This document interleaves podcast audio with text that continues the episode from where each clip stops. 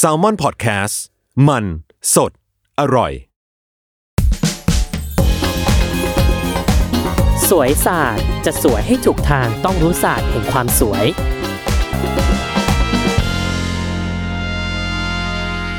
สวัสดีค่ะ กลับมาอีกครั้งนะคะ กับดิฉันแพทย์หญิงจีจี้ และรายการสวยศาสตร์ โอ้โห วันนี้เนี่ยเป็น topic ที่ดิฉันเนี่ย โอ้โหดูเสียงตื่นเต้นไหมดิฉันก็ตื่นเต้นค่ะที่แบบรู้สึกว่าได้พูด topic นี้เพราะอะไรรู้ไหมคะเพราะว่า topic ที่จะพูดถึงในวันนี้เนี่ยเป็นเกี่ยวกับสิ่งที่ดิฉันก็ไม่อยากให้เกิด และคนไข้ก็ไม่อยากให้เกิด พอเกิดแล้วเก็กซิมทั้งคู่ค่ะ แล้วพอมันเกิดขึ้นมาเนี่ยโอ้โห เวลาเวลาไปทำเวลาเธอมาคลินิกเธอสังเกตสิ เวลาคนมาทำคลินิกความงามเนี่ย สวย ลับบ้านไป ไม่อะไรหรอกค่ะ แต่พอมาทำเสร็จปุ๊บกลับไปมีปัญหา เอาละค่ะ พันทิปต้องมา นู่นก็ต้องมา โอ้โห เล่นใหญ่รัชดาไลอย่าทำคลินิกนี้นะคะดิฉันขอประนามหนึ่งสองสามเต็มไปหมดเลยเธอ คือเวลากลับไปสวยเนี่ย น้อยคนนักที่จะแบบ โอ้ยนี่สวยมากเลยค่ะ อย่างงู้นอย่างนี้ ไปลงพันทิปไม่น้อยค่ะ แต่เวลาทำคลินิกกลับไป โอ๊ยทำไปนะคะ ตอนนี้นะโหหน้าบวมมากค่ะไม่รู้จะตายหรือเปล่าคะแบบมึงว่าอย่างงี้มึงว่าอย่างงี้ดิฉันไม่รู้อย่างงี้คลินิกนี้ดีนี้นี่นี่ยามนามสมมติเต็มไปหมด ซึ่งวันนี้แหละค่ะ ดิฉันจะมาพูดเรื่องราวเกี่ยวกับปัญหาที่เกิดจากการไปคลินิกความงามมาค่ะ แล้วว่าไปไปทำสวยมาแล้วเกิดปัญหา ปัญหาอะไรบ้างหนึ่งคือ หมอเขาก็ไม่ได้แบบเขาก็ไม่ได้ตั้งใจจะทำหรอกแต่มันโอกาสเกิดขึ้นได้ หรือบางอย่าง มันเป็นเหตุสุดวิสัยจริง ๆ ที่มันเป็นปัญหาจากที่แบบตัวเธอเอง แบบหมอก็คาดเดาไม่ได้ แล้วก็แบบคนไข้เกิดเหมือนอารมณ์แพ้ยาเธอ ใครจะไปรู้ว่าเธอแพ้ยาตรงนี้ถ้าเธอไม่เคยลอง นึกออกไหมอย่างที่สามคือโอเค อันนี้อาจหมออาจจะผิดพลาดจริง ๆ แต่เราก็ต้องมาช่วยกันว่าแบบอะหมอผิดพลาดหมอเขาต้องรับผิดชอบยังไงบ้าง แล้วก็เข้าไปสู่ขั้นตอนถัดไปคือ มันจะต้องรักษายังไง มันหายไหมใช้เวลาเยอะเท่าไหร่และหน้าหนูจะกลับมาเหมือนเดิมสวยเหมือนเดิมไหมหรือว่าพอเป็นอย่างนี้แล้วหนูจะเจ๊งไป หรือบางอย่าง เป็นอาการปกติที่ดูเหมือนอันตราย แต่จริงๆไม่อันตรายก็มีเธอ เป็นอาการแบบ reaction หรือปฏิกิริยาที่มันหน้าของเราเนี่ยผิวหนังของเราเนี่ยมันเกิดกับเลเซอร์ที่เพิ่งทำก็เลยทำให้เกิดสิ่งนี้ขึ้น แต่ไม่อันตราย แต่คนไข้โอเค ด้วยความที่ไม่รู้กลับบ้านไปไอ้วิตกกังวล ทำอย่างนี้ไปแล้วจะจะจะเป็นอะไรไหมฉันจะตายไหมอะวันนี้เราจะมาพูดถึงประเด็นเหล่านี้กัน จะได้แบบไม่ต้องแตกตื่นอย่างที่หนึ่งไม่ต้องแตกตื่นดิฉันแบบไม่อยากให้คนไข้แตกตื่นมากเพราะว่าแบบบางคนแพนิคมากโอ้เที่ยงคืนตีหนึ่งตีสองแบบ โอ้โหแบบรู้สึกแบบไม่สบายใจอันนี้ดิฉันเข้าใจค่ะ เพราะฉะนั้นเทปนี้เนี่ยอยากให้คนที่ไปทำสวยอยู่แล้ว หรือว่าคนที่จะไปเริ่มทำสวยเนี่ย จะได้รู้ว่าอาการต่างๆเหล่านี้เราควรรับมือกับมันยังไง อันไหนอันตรายจริง อันไหนอันตรายแบบ ไม่อันตรายไม่อยากใช้คำว่าอันตรายปลอมเลยก็คือ เอาเป็นว่าไม่อันตรายแล้วกันค่ะ ส่วนอันไหนท่านอันตรจริง จะได้รู้ว่าเราควรปฏิบัติตัวยังไงอะมาฟังกัน คือในทางความงามเนี่ยเวลาเราทำเนี่ยหัตถการเนี่ยมันมีตั้งหลายอย่างเธอ ตั้งแต่ฉีดเลเซอร์ แล้วก็เออเอาเข็มจิ้มอะเธอ พอเข็มจิ้มเข้าไปแล้วเนี่ย แค่เข็มจิ้มเข้าไปเธอก็เกิดปัญหาได้แล้ว ปัญหาอย่างแรกคืออะไรรู้ไหมปัญหาอย่างแรกที่เกิดจากการเข็มจิ้มเนี่ยไม่ต้องยังไม่ฉีดอะไรเลยนะนี่ยังไม่เริ่มฉีดเลยนะ นี่แค่เอาเข็มจิ้มนะช้ำบางคนเข้าใจ บางคนเก๊กซิม บางคนเริ่มเครียดแหละรอยช้ำนี้มันจะหายไหมอะหมอ มันจะอยู่นานไหมอะมันจะเป็นตลอดชีวิตไหมคะ อย่างงู้นอย่างนี้แล้วทำไมหมอทำช้ำล่ะคะรบกวนไม่ทำช้ำได้ไหมคะ ขอนะคะอะประเด็นนี้ต้องมาคุยกันคนละครึ่งทางเธอ อย่างที่หนึ่งไม่มีหมอคนไหน อยากทำให้หน้าเธอช้ำอยู่แล้ว แม้แต่หน้าหมอเอง ฉันก็ไม่ชอบนึกออกไหมอะไรช้ำๆเนี่ยไม่ชอบ เพราะมันจะเป็นด่างด่างดวงดวงที่หน้า บางคนแบบ ก็จะไปถามแบบแน่ มึงมึงไปมึงไปจิ้มเข็มมาละซี่อย่างงู้นอย่างนี้บางคนจะแบบ ไม่ชอบเลยอะให้คนแบบมาทักว่าแบบไปทำสวยมาอะไรอย่างเงี้ยแบบเพื่อนดิฉันเนี่ยพอพอพอพอหน้าช้ำปั๊บดิฉันก็จะแซวแบบแน่แน่แน่ไปเติมอะไรมาน่ะ อย่างงู้นอย่างนี้ คืออาการช้ำเกิดจากอะไร เวลาเข็มจิ้มเข้าไปที่หน้าเธอ มันมีเส้นเลือดฝอยอยู่ที่หน้า ซึ่งเส้นเลือดฝอยเนี่ยมันอยู่ทั้งทั่วเต็มใบหน้าเลยเธอ เวลาหมอจิ้มเข้าไปเนี่ย เส้นเลือดฝอยบางเส้นเขาก็ไม่ได้เห็นด้วยตาเปล่าเธอนึกออกไหมพอเข็มจิ้มเข้าไปในบริเวณนี้ปุ๊บจึ๊กถอนเข็มออกมาเลือดไหลฟึบ ดันไปโดนเส้นเลือดฝอยเส้นนี้ขึ้นมาฟึบเลือดไหล สิ่งที่ตามมาคืออะไร ช้ำอะ พอช้ำเสร็จปุ๊บ สิ่งที่ตามมาคืออะไร คนไข้โวยวายแล้วหมอทำไมฉีดนี่แล้วมันช้ำมาพี่ไม่ชอบเลย ฉันไม่ชอบเลยอย่างงู้นอย่างนี้ คือเธอเอาจริงๆหมอก็ไม่อยากให้เกิดอาการช้ำหรอกเธอ แต่บางจุดเนี่ยเหมือนกับว่ามันต้องเผลอไปโดนจริง ๆ อะ เพราะมันเส้นเลือดมันแบบเธอนึกภาพดิเส้นเลือดฝอยมันเล็กแบบเต็มบนหน้าไปหมดเลยเธอ บางทีแบบ อยู่ดีๆเส้นเนี้ยมันเกิดจะพลาดมาตรงเนี้ย แล้วแบบเข็มมันก็ลงไปตรงนี้พอดีเนี่ย แล้วเลือดมันก็ไหลพอดีเนี่ย มันก็แบบทำให้เกิดอาการช้ำขึ้นมาโดยที่หมอไม่ได้ตั้งใจ เพราะฉะนั้นอาการช้ำเนี่ยเป็นสิ่งที่หมอไม่ได้หมอทุกคนไม่อยากให้เกิด แต่พอเกิดขึ้นแล้วเนี่ย เราก็อยากบอกว่าอาการช้ำเนี่ยมันหายเธอ มันไม่ได้อยู่กับเราตลอดชีวิต บางคนก็รู้อยู่แล้วไง แต่บางคนแพนิคว่าแบบไม่เคยเกิดอาการช้ำจากการจิ้มเข็มก็จะเริ่มแบบแพนิคแล้วว่าแบบ มันจะหายไหมคะ หายค่ะ อย่างแรกเลยคือพอเกิดอาการช้ำเสร็จปุ๊บเราเราเราทำยังไงคะดิฉันจะบอกคนไข้เสมอพอเกิดอาการช้ำเนี่ยหลังจากทำหัตถการไปเนี่ย ให้คนไข้ประคบอุ่นค่ะ นึกออกไหมเอาน้ำอุ่นเนี่ยมาประคบเช้าเย็นมีเวลาว่างก็ประคบมันก็จะค่อยๆดีขึ้น อย่างที่สองไปทาครีมค่ะ ครีมแก้รอยฟกช้ำอันนี้ฉันพูดได้ไม่ได้โฆษณาบริษัทอะไรนะคะ เพราะว่าแบบมันชื่อเรพาริลเจลค่ะ มันเป็นครีมที่แบบทาแก้ฟกช้ำ ก็ซื้อมาทาค่ะ มันมีมันมีอยู่ตามท้องตลาดทั่วไป หรือสุดท้ายแล้วเนี่ย ถ้ารอยช้ำนั้นมันอยู่นานจริง ๆ หมอก็มีวิธีโดยการเลเซอร์ค่ะ ก็หาย เพราะฉะนั้นปัญหาที่เกิดจากรอยช้ำจากการทำทุกหัตถการเนี่ย เช่น เอาเข็มจิ้มลงไป ไม่ว่าจะทำเมโซบริเวณใบหน้ามีเข็มจิ้ม หรือฉีดโบท็อกซ์แล้วก็ช้ำบริเวณนู้นบริเวณนี้ฉีดฟิลเลอร์แล้วช้ำไปร้อยไหมไปนู่นไปนี่ช้ำอะไรที่มีเข็มจิ้มลงไปแล้วช้ำเนี่ย หายสนิทค่ะ เพราะงั้นไม่ต้องกลัว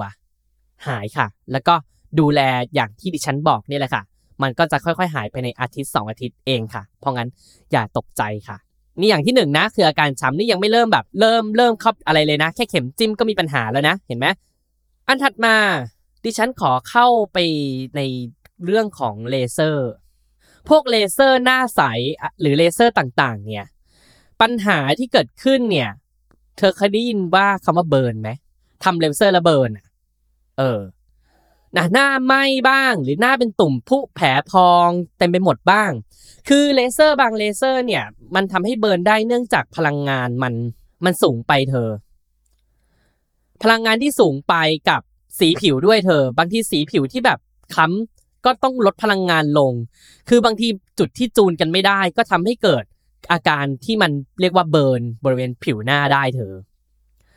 อะนี่พูดตรงๆดิฉันเนี่ยเคยทำคนไข้เบิร์นหนึ่งเคสค่ะ แล้วเคสนั้นดิฉันก็ฝันร้ายฝันแรกเลยนะคะ เพราะว่ามันไม่ได้เกิดจากความผิดของใครเลย มันเกิดจากความผิดของเครื่องค่ะอะดิฉันโทษเครื่องอีกอะจริงๆก็ก็หมอผิดแหละเพราะว่าหมอเป็นคนทำแต่ดิฉันก็อยากจะแบบเล่าว่าคือเหมือนว่าดิฉันก็เลเซอร์เครื่องนี้มาหลายปีนะคะ ไม่เคยมีปัญหาเลยค่ะ อยู่ดีๆ วันดีคืนดีเนี่ยคะเครื่องรวนค่ะ รวนขึ้นมากระทันหัน พอดิฉันยิงไปปึ๊บปึ้ง พลังงานเกิดออกมากกว่าปกติค่ะ ทั้งที่ดิฉันตั้งตัวเลขเดิม หลังจากยิงเสร็จปุ๊บสิบนาทีค่ะ คนไข้หน้าเริ่มแสบพอแสบหน้าเสร็จปุ๊บดิฉันไปดูเอาผิวเริ่มบวมขึ้น เริ่มเหมือนกับแบบเหมือนโดนน้ำร้อนลวกอะเธอ เริ่มแบบเป็นแผลผุพองเกิดขึ้นภายในหนึ่งวันนั้นเลยค่ะ ดิฉันก็แบบโอ้ตายทำยังไงดี คนไข้ก็ไม่พอใจ ดิฉันก็ เครียด เพราะว่าไม่ได้อยากให้เกิดเลยค่ะ จริงไหมคะ มาทำความงามแล้วเกิดอะไรที่ไม่งามออกไปเนี่ยหมอโคตรเครียดเลยค่ะ นี่คืออาการเบิร์นจากเลเซอร์เธอ ซึ่งเป็นสิ่งที่หมอทุกคนไม่อยากให้เกิด แต่ในเมื่อเกิดขึ้นแล้วเนี่ยทำยังไง การ burn ของเลเซอร์รักษาคล้ายๆ กับการ burn ของผิวแผลผุพองที่เกิดจากน้ำร้อนลวกอารมณ์ประมาณนั้นถามว่าหายไหมหายค่ะ หายขาดไหม ค่อนข้างหายขาดค่ะดิฉันขอใช้คำนี้ค่อนข้างหายขาดเกือบทุกเคสค่ะ เพราะว่าเคสที่เป็นเกิดจากการ burn ของเลเซอร์ที่อยู่ในระดับที่ไม่มาก เป็นแค่แผลผุพองบนผิวหนังชั้นบนเนี่ย เราใช้วิธีการทายาค่ะ ก็จะอะมียาทาให้ มียากินให้ หลังจากยาทายากินเสร็จปุ๊บแผลแห้งดีแล้ว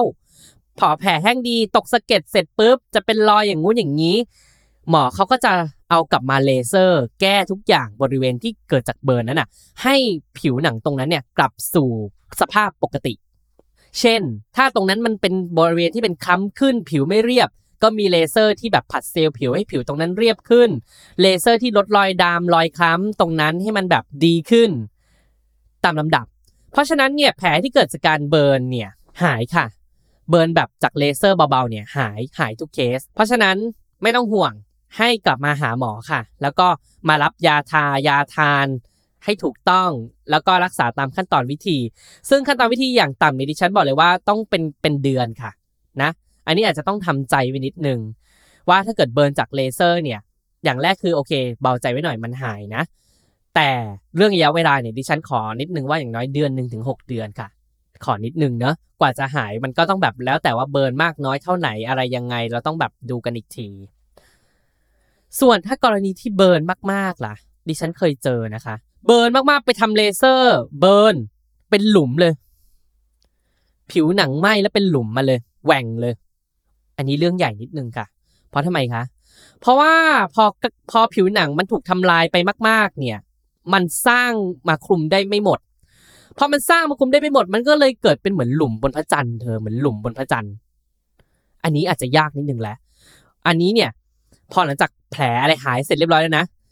มาทำเลเซอร์ผลัดเซลล์ผิวเหมือนเลเซอร์หลุมสิวอะทำแล้วกระตุ้นกระตุ้นกระตุ้นกระตุ้นกระตุ้นวนไปหลาย ๆ รอบเนี่ย มันก็ทำให้เต็มขึ้น แต่ในที่สุดแล้วมันก็ยังเต็มไม่หมดเธอ เธอนึกภาพหน้าเรียบๆเนี่ยอาจจะมีแบบนิดนึงที่มันดูแบบไม่เรียบ หมอเขาอาจจะใช้วิธีการใช้ฟิลเลอร์เข้าไปเติมบริเวณนั้น หรืออาจจะใช้วิธีแบบ เอาเข็มเข้าไปซาะเหมือนซับซิชันหลุมสิว อันนี้ก็อีกเรื่องหนึ่งค่ะ แต่นี่บอกเลยว่า ถ้ามันเกิดลึกขึ้นแบบ ไหมที่ลึกลึกกว่าเดิมจริง ๆ เนี่ย อาจจะต้องทำใจนิดนึงเรื่องเรื่องผิวที่ไม่สม่ำเสมอค่ะ อันนี้คือสิ่งที่เกิดขึ้นได้แต่เรื่อง แต่เรื่องความคล้ำคำอะไรจะเรียบนะ จะไม่มีจะไม่มีสีเข้ม จะไม่เป็นสีดำๆเป็นจุดอะไรอย่างเงี้ย แต่เมื่อทุกอย่างหายดีแล้วเนี่ยจากแผลเบิร์นเนี่ยถ้าแผลเบิร์นที่ลึกเนี่ยสิ่งที่เกิดขึ้นได้คือผิวจะไม่สม่ำเสมอ อันนี้เป็นเรื่องที่ต้องทำใจไว้นิดนึงค่ะสำหรับกรณีที่เบิร์นเยอะ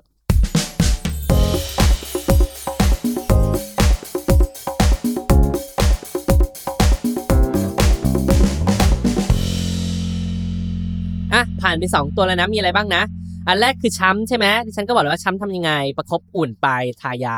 อันที่ 2 ก็คือไปทำเลเซอร์แล้วหน้าเบิร์นมา เป็นตุ่มน้ำเป็นหนองเอ้ยอย่าเพิ่งเป็นหนองพอพูดอะพอพูดคาว่าเป็นหนองเสร็จปุ๊บเป็นหนองคืออะไร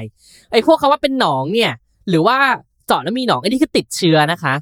ไม่ว่าจะทำอะไรก็ตามเนี่ย ถ้าติดเชื้อ อันนี้ต้องมาพบหมอนะคะ อาการติดเชื้อคือยังไง จับจับปวดบวมแดงร้อน ท่องไว้เลยค่ะ ปวดบวมแดงร้อนมีการอักเสบค่ะ ปวดบวมแดงร้อน ไม่ว่าไปทำหัตถการอะไรมาที่มีการเอาเอาเข็มจิ้มเข้าไปในร่างกายเนี่ยร้อยไหม หรือว่าฉีดโบท็อกซ์ฉีดฟิลเลอร์ ถ้าสมมติบริเวณที่ฉีดรู้สึกปวดบวมแดงร้อน มาหาหมอนะคะ อย่าปล่อยทิ้งไว้นะคะ เพราะว่ามีโอกาสที่จะติดเชื้อค่ะ เมื่อผิวหนังบริเวณนั้นติดเชื้อเนี่ยเกิดจากอะไรได้บ้าง เช่นแบบอะเกิดว่าอะหมอบางท่านพลาด ไม่อยากจะพูดเลยจริง ๆ เรื่องนี้ไม่มีใครพลาดหรอกค่ะ ไม่เราไม่อยากให้พลาดด้วย คือความ sterile ค่ะ สมมุติว่าแบบอะมีเกิดความไม่ sterile ขึ้นมา เอาเข็มทิ่มหรืออะไรทิ่มเข้าไปแล้ว มีเชื้อโรคเข้าไปตรงนั้น ก็เกิดทำให้การติดเชื้อข้างในชั้นใต้ผิวหนังได้ อันนี้เนี่ยก็ต้องมารับการรักษาโดยการกินยาฆ่าเชื้อค่ะ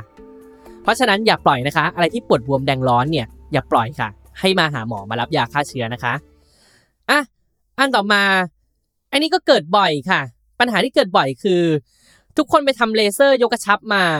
แล้วหน้าบวมค่ะอ้าวกูไปทำเลเซอร์ยกกระชับมา กูก็หวังจะให้หน้ามันเล็กลง บวมค่ะ บวมไม่พอ จับหน้าแล้วก็รู้สึกเจ็บๆด้วยค่ะ จะเป็นอะไรไหมคะ ใจเย็นก่อนค่ะ อันนี้เป็นเคสที่เจอได้เรื่อยๆนะคะ คือเลเซอร์ยกกระชับบางตัวเนี่ย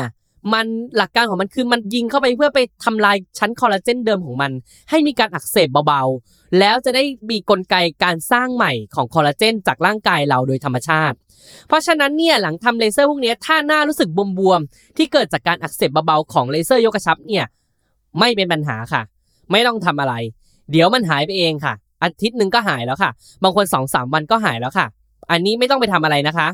ถ้ารู้สึกแบบหน้าบวมๆเล็กน้อยหลังจากทำเนี่ยบางคนแบบผิวเซนซิทีฟมากหรือว่าหน้าเล็กมากๆ ผิวหนังบางมากๆ พอไปทำพวกนี้เกิดปฏิกิริยา reaction กับเลเซอร์ยกกระชับ ที่เป็นการอักเสบเบาๆ ไม่ต้องตกใจค่ะ อันนี้ปล่อยทิ้งไว้เดี๋ยวมันก็ดีขึ้น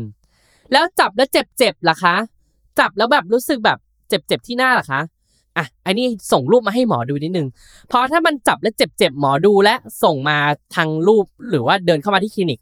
จับดูแล้วอะไม่ได้เกิดจากการติดเชื้อ ไม่ใช่แบบเจ็บแบบปวดบวมแดงร้อน แต่เป็นจากเจ็บที่จากการโดนเลเซอร์ที่ยิงเข้าไปเนี่ยเกิดการอักเสบเบาๆ อันนี้ก็ไม่ต้องทำอะไรค่ะ เดี๋ยวจะหายไปเอง ภายในแบบไม่เกินหนึ่งอาทิตย์ก็หายแล้ว เพราะฉะนั้นการทำเลเซอร์ยกกระชับ แล้วรู้สึกมีการบวมเล็ก ๆ ที่หน้า หรือจับ ที่หน้าแล้วรู้สึกเจ็บๆเบาๆ ถ้าไม่ใช่การติดเชื้อ ซึ่งดิฉันก็มั่นใจว่าก็ไม่ควรจะติดเชื้อค่ะ เพราะว่าไม่มีอะไรเข้าไปในใบหน้าภายในผิวหนังเราเลยนึกออกไหมคือมันไม่มีทางเข้าไปเพราะเราไม่ได้ใช้เข็มนี่เราใช้เลเซอร์ยิงถูกปะแค่ยิงด้านนอกเอง ดังนั้นเนี่ยอันนี้ไม่เป็นปัญหาค่ะ เดี๋ยวหายได้เอง อันที่สองอันนี้ทำเลเซอร์ยกกระชับไปแล้ว อันนี้มีนะและดิฉันว่าเจอ ก็ไม่หลายเคสหรอกแต่ก็มีมาอยู่นิดนึงก็คือ หมอคะทำเลเซอร์ยกกระชับไปแล้ว ภายในหนึ่งอาทิตย์ค่ะ ปากเบี้ยวค่ะ งงเวอร์มาทำเลเซอร์ยกกระชับแต่ปากเบี้ยว ดิฉันจะพิกลพิการไหมคะ แล้วมันเกิดจากอะไรคะหมอ โอ้ยดิฉันไม่ไหวเลยแบบโอ้โห panic มาก panic มากอะอันนี้เข้าใจนี่เข้าใจดิฉันจับคนไข้มานั่งคุยใจกันก่อน เพราะว่าเป็นใครใครก็ panic ถูกไหมอยู่ดีๆ เธอปากเบี้ยวอะ ตื่นมาส่องกระจกแล้วปากเบี้ยวอะเธอไปทำเลเซอร์กระชับมาแล้วปากเบี้ยว จะแบบพิกลพิการไหมอะมาทำสวยแล้วแบบพิการนี่หรอไม่ไหวนะโหน้ำน้ำตารวนน้ำตารินแบบซิดซาดมากอะมามามาฟังก่อน อย่างแรกคือถ้ามันเกิดจากเลเซอร์ยกกระชับ แล้วทำให้ปากเบี้ยวดิฉันบอกเลยว่าหายแน่นอนค่ะหนึ่งร้อยเปอร์เซ็นต์แล้วมันเกิดจากอะไรล่ะคะหนึ่งคือเลเซอร์ยกกระชับบางตัวเนี่ย มันไม่สามารถไปยิงบางบริเวณได้ เช่นบริเวณรอบๆ มุมปาก เพราะมันมีเส้นประสาทที่เลี้ยงตรงมุมปากอยู่ ถ้าเลเซอร์กลุ่มนี้ไปยิงบริเวณรอบๆ มุมปากปั๊บสิ่งที่เกิดคือมันจะไปทำลายเส้นประสาทเบาๆคาว่าทำลายเบาๆในที่นี้คือไม่ได้ทำลายให้มันพังถาวร มันแค่ไปทำให้เกิดอาการอักเสบของเส้นประสาทตรงนี้ นิดหนึ่ง ดังนั้นพอเส้นประสาทตรงนี้มันโดนไอ้เลเซอร์นี้ยิงเข้าไปที่ยกมุมปากปั๊บ หลังจากทำมุมปากมันก็ตก หลังจากที่ทำได้ อันนี้เป็นอย่างที่หนึ่งซึ่งอันนี้หมอก็จะเลี่ยง อย่างที่สองบางคนเนี่ยเส้นประสาทเนี่ยอย่างที่บอก anatomy อะเธอสรีรวิทยาเนี่ยต่อให้หมอเรียนแล้วแม่นแม่นหนึ่งร้อยเปอร์เซ็นต์เลยนะได้ top แต่ถ้าอันนี้จา คือมันไม่มีความแน่นอนเลยเธอ มันคือความหลากหลาย เส้นประสาทเนี่ยในตำรา มันก็บอกเลยว่าโอเคร้อยคนพันคนมันเป็นอย่างนี้ แต่เกิดเธอเป็นหนึ่งในแสนคนที่มันเกิดแบบเส้นประสาทเส้นนี้มันเลี้ยวขึ้นมาตรงนี้ขึ้นมา แล้วมันดันไปโดนตอนยิง ก็ทำให้ปากมุมปากตกเบี้ยวได้ แต่นั่นมีวิธีรักษาค่ะ อันนี้ไม่ต้องห่วง หมอเขาจะเรียกมาเรียกมามาหามารับยาค่ะ ยาที่ลดการอักเสบของเส้นประสาท ตัวนี้หลังจากกินไปภายในหนึ่งสองอาทิตย์ก็จะหายดีเป็นอย่างเดิมค่ะ ไม่ต้องกลัวนะคะ กลับเป็นอย่างเดิมแน่นอนสำหรับมุมปากตกที่เกิดจากเลเซอร์นะ แล้วถ้ามุมปากตกที่เกิดจากโบท็อกล่ะคะ มีคนมีคนมีคนฉีดโบท็อกแล้วมุมมุมปากตกไหมมี เพราะว่ามันมีกล้ามเนื้อที่ไปเลี้ยงมุมปากด้วยไง แล้วโบท็อกมันก็ดันจิ้มไปโดนบริเวณนั้นพอดี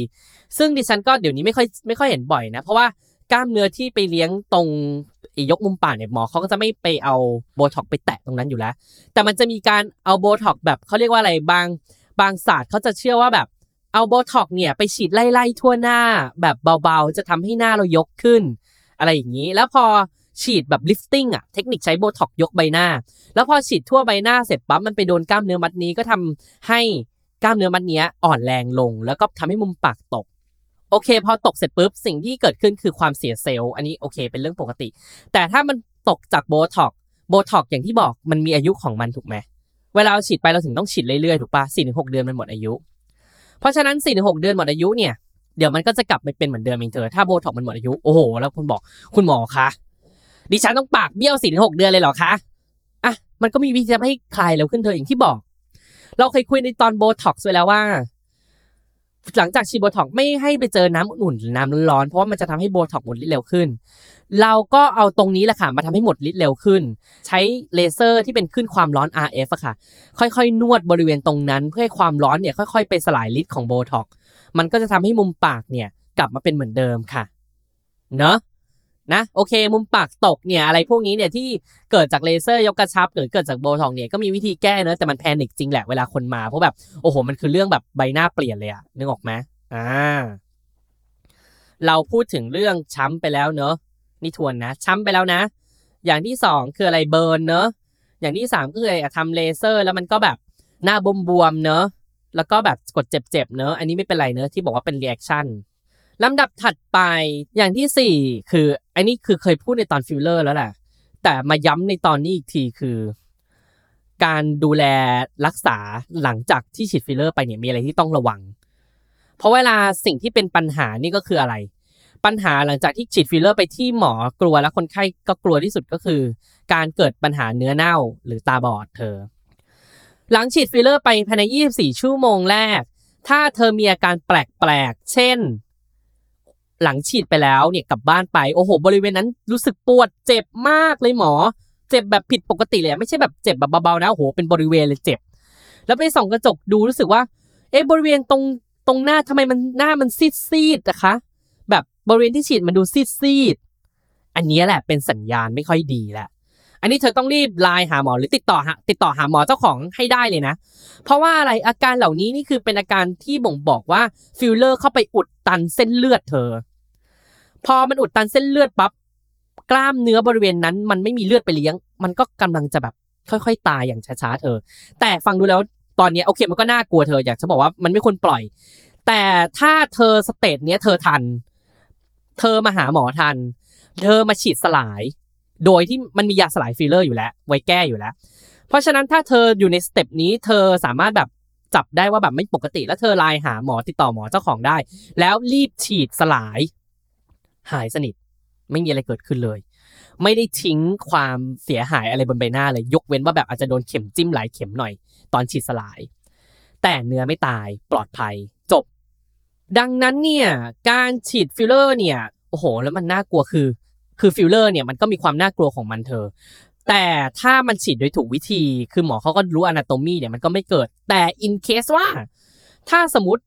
มันเกิดเกิดขึ้นมาล่ะ มันก็มีทางแก้ ถ้าเรา detect มันได้ก่อน ก่อนที่จะแบบเข้าสู่ขั้นตอนถัดไปว่าแบบเป็นเนื้อตายหรือตาบอดนึกออกไหมเอาเป็นว่าถ้าฉีดฟิลเลอร์ไปแล้วเนี่ยกลับบ้านไปรู้สึกโอ้โหเจ็บเจ็บปวดปวดเนี่ยไม่ค่อยปกติเนี่ยรีบบอกหมอเลยไม่ต้องเกรงใจ รีบแจ้งเลยค่ะ 24 ชั่วโมงค่ะ แจ้งได้เลยนะคะ ไม่ต้องห่วงค่ะว่าหมอจะแบบเกรงใจหมอโอ้ยหมอนอนหรือยังอย่างวันนี้ ไม่ต้องห่วงค่ะ ถ้าดิถ้าดิฉันรู้ว่าคนไข้เป็นอย่างนี้ต่อให้ดิฉันเนี่ยเอ่อตีสองแล้วเนี่ยดิฉันก็บุกไปที่บ้านคนไข้แล้วก็ฉีดสลายให้ค่ะ เพราะมันไม่คุ้มเลยค่ะกับสิ่งที่เกิดขึ้นนึกออกไหมคะ ไม่ต้องเกรงใจค่ะ อย่างที่ห้าอันนี้ไม่ค่อยบ่อย เพราะว่าหลังๆเนี่ยเอ่อพูดตรงๆดิฉันก็ไม่ค่อยร้อยใหม่บ่อยแล้วเห็นปะเราไม่ค่อยพูดถึงเรื่องร้อยใหม่เลยเพราะว่าเอาจริงๆตัวดิฉันเนี่ยไม่ไม่ไม่ไม่ได้แบบถนัดทางทางเกี่ยวกับทางด้านร้อยไหม่เลย แล้วก็ไม่ค่อยชอบเลือกวิธีการร้อยไหม่ ในการยกกระชับใบหน้าสังเกตว่าดิฉันไม่ได้พูดถึงเรื่องนี้เลย ดิฉันจะเลือกใช้เลเซอร์ยกกระชับมากกว่า แต่สิ่งที่จะพูดคือดิฉันเคยก็เคยทำแบบก็เคยทำหัตถการนี้ให้กับคนไข้ในสมัยก่อน ซึ่งเวลาร้อยไหมเนี่ยสิ่งที่เกิดขึ้นเนี่ยคนไข้เนี่ยคือร้อยไหมเนี่ยมันจะมีปัญหาจุกจิกจุกจิกตามมาเต็มไปหมด ซึ่งคนไข้เนี่ยก็จะต้องไลน์มาถามหมอว่านี่คือปกติหรือเปล่าคะมันเป็นอาการที่แบบปกติไหม คือการร้อยไหมเนี่ยบางคนเนี่ยจับที่ใบหน้าแล้วจะรู้สึกแบบโอ้ยหมอจับ ล้างหน้าจับจับหน้าแล้วมันก็จะเจ็บ เจ็บปิ๊ดปิ๊ดเจ็บแป๊บๆอันนี้ก็เป็นอาการปกติที่เกิดจากการร้อยไหมค่ะ แล้วบางคนเป็นเป็นได้ถึงเดือนหนึ่งเลยนะ กว่าจะกลับมาสู่อาการปกติเนี่ย เพราะฉะนั้นหลังจากอาการร้อยไหมเนี่ยมีการกดกดเจ็บที่ใบหน้า ถ้าไม่ใช่การติดเชื้อ ขีดเส้นตายถ้าไม่ใช่การติดเชื้อนะมาให้หมอดูแล้วไม่ติดเชื้อแน่นอน มันก็จะมีอาการแบบเจ็บแป๊บๆนิดๆได้ บริเวณที่เราร้อยไหมเนี่ย เป็นอาการปกติค่ะ อันนี้ดิฉันเคยเจอเป็นเคสของเพื่อนของดิฉันเองค่ะ ก็แบบหลังร้อยไหมไปแล้วเนี่ยก็แบบเออเจ็บเจ็บปวดปวดอะไรเงี้ยก็กดกดจับดูแล้วก็แบบ อ่า เป็นอาการปกติค่ะ อันนี้คืออย่างหนึ่งนะคะอะเราผ่านทุกอย่างมาเกือบจะครบและจะถึงปลายทางแล้ว ดิฉันจะขอทิ้งท้ายไว้ด้วย เพราะบางบางที่มันบางคลินิกมีการฉีดวิตามิน แล้วพอฉีดวิตามินไปเสร็จปุ๊บเนี่ยจริง ๆ ฟังดูเหมือนไม่มีปัญหา แต่มันมีปัญหานิดนึงตามมาค่ะ คือฉีดวิตามินเนี่ยไม่ค่อยมีปัญหาหรอกเพราะว่าวิตามินเป็นสิ่งที่เราสามารถเทคเข้าไปในร่างกายได้ปกติอยู่แล้ว แต่อะไร แต่วิตามินบางตัวเนี่ยบางคนแพ้ค่ะ มีนะคะ ฉีดวิตามินไปแล้วกลับบ้านมาผื่นแดงขึ้นเต็มตัว รู้สึกหน้าบวมมีปากบวมบ้าง ตาบวมบ้าง หรือเกิดแบบเป็นผื่นลมพิษมีค่ะ เราต้องเช็คก่อนนะคะว่าเราแพ้วิตามินซีหรือเปล่า เพราะมีหลายคนเนี่ยแพ้วิตามินซีนะคะ พอแพ้วิตามินซีเนี่ยยิ่งไปรับการฉีดวิตามินซีที่เจ้มจนดิฉันใช้คำว่าเจ้มจนนะคะ เพราะว่าการฉีดคือเราแบบบางการฉีดคือเราได้รับวิตามินซีที่เจ้มจนลงไปใช่ไหมคะพอได้รับวิตามินซีที่เจ้มจนที่จะแบบทำให้เออผิวดูขาวหรือว่าแบบทำให้เกิดการสร้างภูมิคุ้มกันอะแทนที่จะเกิดพวกนั้นมันเกิดการต่อต้านของร่างกายขึ้นมาพอหลังจากฉีดเสร็จปุ๊บโอ้โหคันเลยค่ะ คันยิบยิบตัวแบบขึ้นเหมือนผื่นลมพิษเลยค่ะ อันนี้ก็ต้องรีบแจ้งนะคะ ไม่ใช่ปล่อยไว้นะคะ เพราะว่าถ้ามันแพ้ผื่นเนี่ยผื่นคันลมพิษธรรมดา อันนี้ก็แหละแล้วไป แต่ถ้ามันเป็นการแพ้แบบรุนแรงที่เราเรียกว่าอนาไฟแล็กซิสอะไรพวกนี้ขึ้นมาที่แบบโอ้โห แพ้หน้าบวมปากบวมหายใจไม่ทันเนี่ยอันนี้อันนี้ไม่ไหวนะคะ อันนี้ต้องรีบไปโรงพยาบาลนะคะ ให้เขารักษานะคะ เขาจะมีวิธีรักษาเหมือนกลุ่มอาการแพ้ยาทั่วไปเนี่ยแหละค่ะ อืมนี่คือกลุ่มฉีดวิตามินซีนะคะ สิ่งที่เกิดขึ้น เพราะงั้น ใครสังเกตว่าหลังจากไปฉีดวิตามินแล้ว เกิดอาการคันผื่นขึ้น อันนี้แบบให้รีบบอกหมอนะคะ ไม่ใช่ปล่อยไว้นะคะ ไม่ใช่ว่าเป็นอาการ reaction ที่แบบ โอ้ยวิตามินซีเข้มข้นมากค่ะ ออกฤทธิ์ดีเลิศตอนนี้มันกำลังจะออกฤทธิ์และมันแบบกำลังแผลงฤทธิ์ค่ะแผลงฤทธิ์ค่ะแต่ไม่ใช่แผลงฤทธิ์ในทางด้านที่ดีค่ะ คือแผลงจะให้มึงตายนะคะ เพราะฉะนั้นกรุณาค่ะ เกิดอาการดังกล่าวบอกหมอค่ะนะคะ บอกหมอนะคะ ไม่ว่าจะแบบ หมอไม่ต้องกลัวว่าหมอจะหลับหรือยังพยายามแบบติดต่อหมอให้ได้ค่ะ แล้วไปรับยาแก้แพ้หรือว่าไปรักษาให้มันถูกต้องตามวิธีที่เกิดขึ้นค่ะนะอะนี่ก็คือเคสคร่าวๆที่ดิฉันเอามาเล่าให้ฟังว่ามันเกิดปัญหาอะไรได้บ้างหลังจากที่ เราไปรักษาความงามกับคลินิกความงาม และคือสิ่งต่างๆ เหล่านี้มันเกิดขึ้นได้เธอ เพราะทุกๆ อย่างมีความเสี่ยงความอะไรพวกนี้มันก็มีได้เธอเหมือนการผ่าตัดอะไรอย่างเงี้ยแหละ เพียงแต่ว่าเราจะดูแลมันได้ยังไง เราจะดีเทคมันได้ยังไงว่า อันนี้คือปกตินะ อันนี้คือต้องรีบมาแก้นะ อันนี้หายสนิทนะ อันนี้เฮ้ยไม่ไหวนะ อันนี้มึงต้องใช้หมอช่วยแล้วนะ อันนี้โอเค หมอพูดแล้วนะ ไม่ต้องไม่ต้องแพนิคนะ เดี๋ยวมันจะกลับเป็นปกติเอง อะไรต่างๆ เหล่านี้เนี่ยเป็น basic ที่ดิฉันเอามาตกตะกอนแล้วก็มาเล่าให้กับคนที่อาจจะทำทางด้านนี้อยู่แล้ว เป็นประจำหรืออาจจะยังไม่เคยทำแล้วพอไปทำแล้วนึกถึงเสียงดิฉันลอยมา หรือนึกถึง EP นี้ขึ้นมาเนี่ยก็จะได้แบบอะเบาลงอะเป็นเลเซอร์ยกกระชับมาบวมๆนิดนึงอะอีหมอจีจี้นี่เคยพูดไว้แล้ว ว่ามันทำมันได้นะ ก็โอเค ลองถามหมอซิอะหมอทางนู้น confirm เออเลิศ ก็แบบไม่ต้อง panic อะไร นอนหลับสวยๆรอให้มันออกฤทธิ์เดือน 2 เดือนหน้า วิ้งเด้งกระชับ ไม่ต้องกลัวประมาณนั้นนะอะสำหรับตอนนี้เนี่ยก็ไว้แต่เพียงเท่านี้เนอะดิฉันก็หวังว่าตอนที่ดิฉันพูดเนี่ยจะเป็นประโยชน์นะ ดิฉันว่าตอนนี้ค่อนข้างสำคัญสำหรับคนที่แบบเป็นสาย aesthetic ก็คงจะเป็นประโยชน์ไม่มากก็น้อยเลยแหละ จะได้รู้ว่าเราควรปฏิบัติตัวอย่างไรเมื่อเกิดปัญหานะ ก็สำหรับวันนี้เนี่ยดิฉันแพทย์หญิงจีจี้ก็ต้องขอลาไปก่อนนะคะ แล้วก็ขอฝากรายการด้วยค่ะ กับรายการ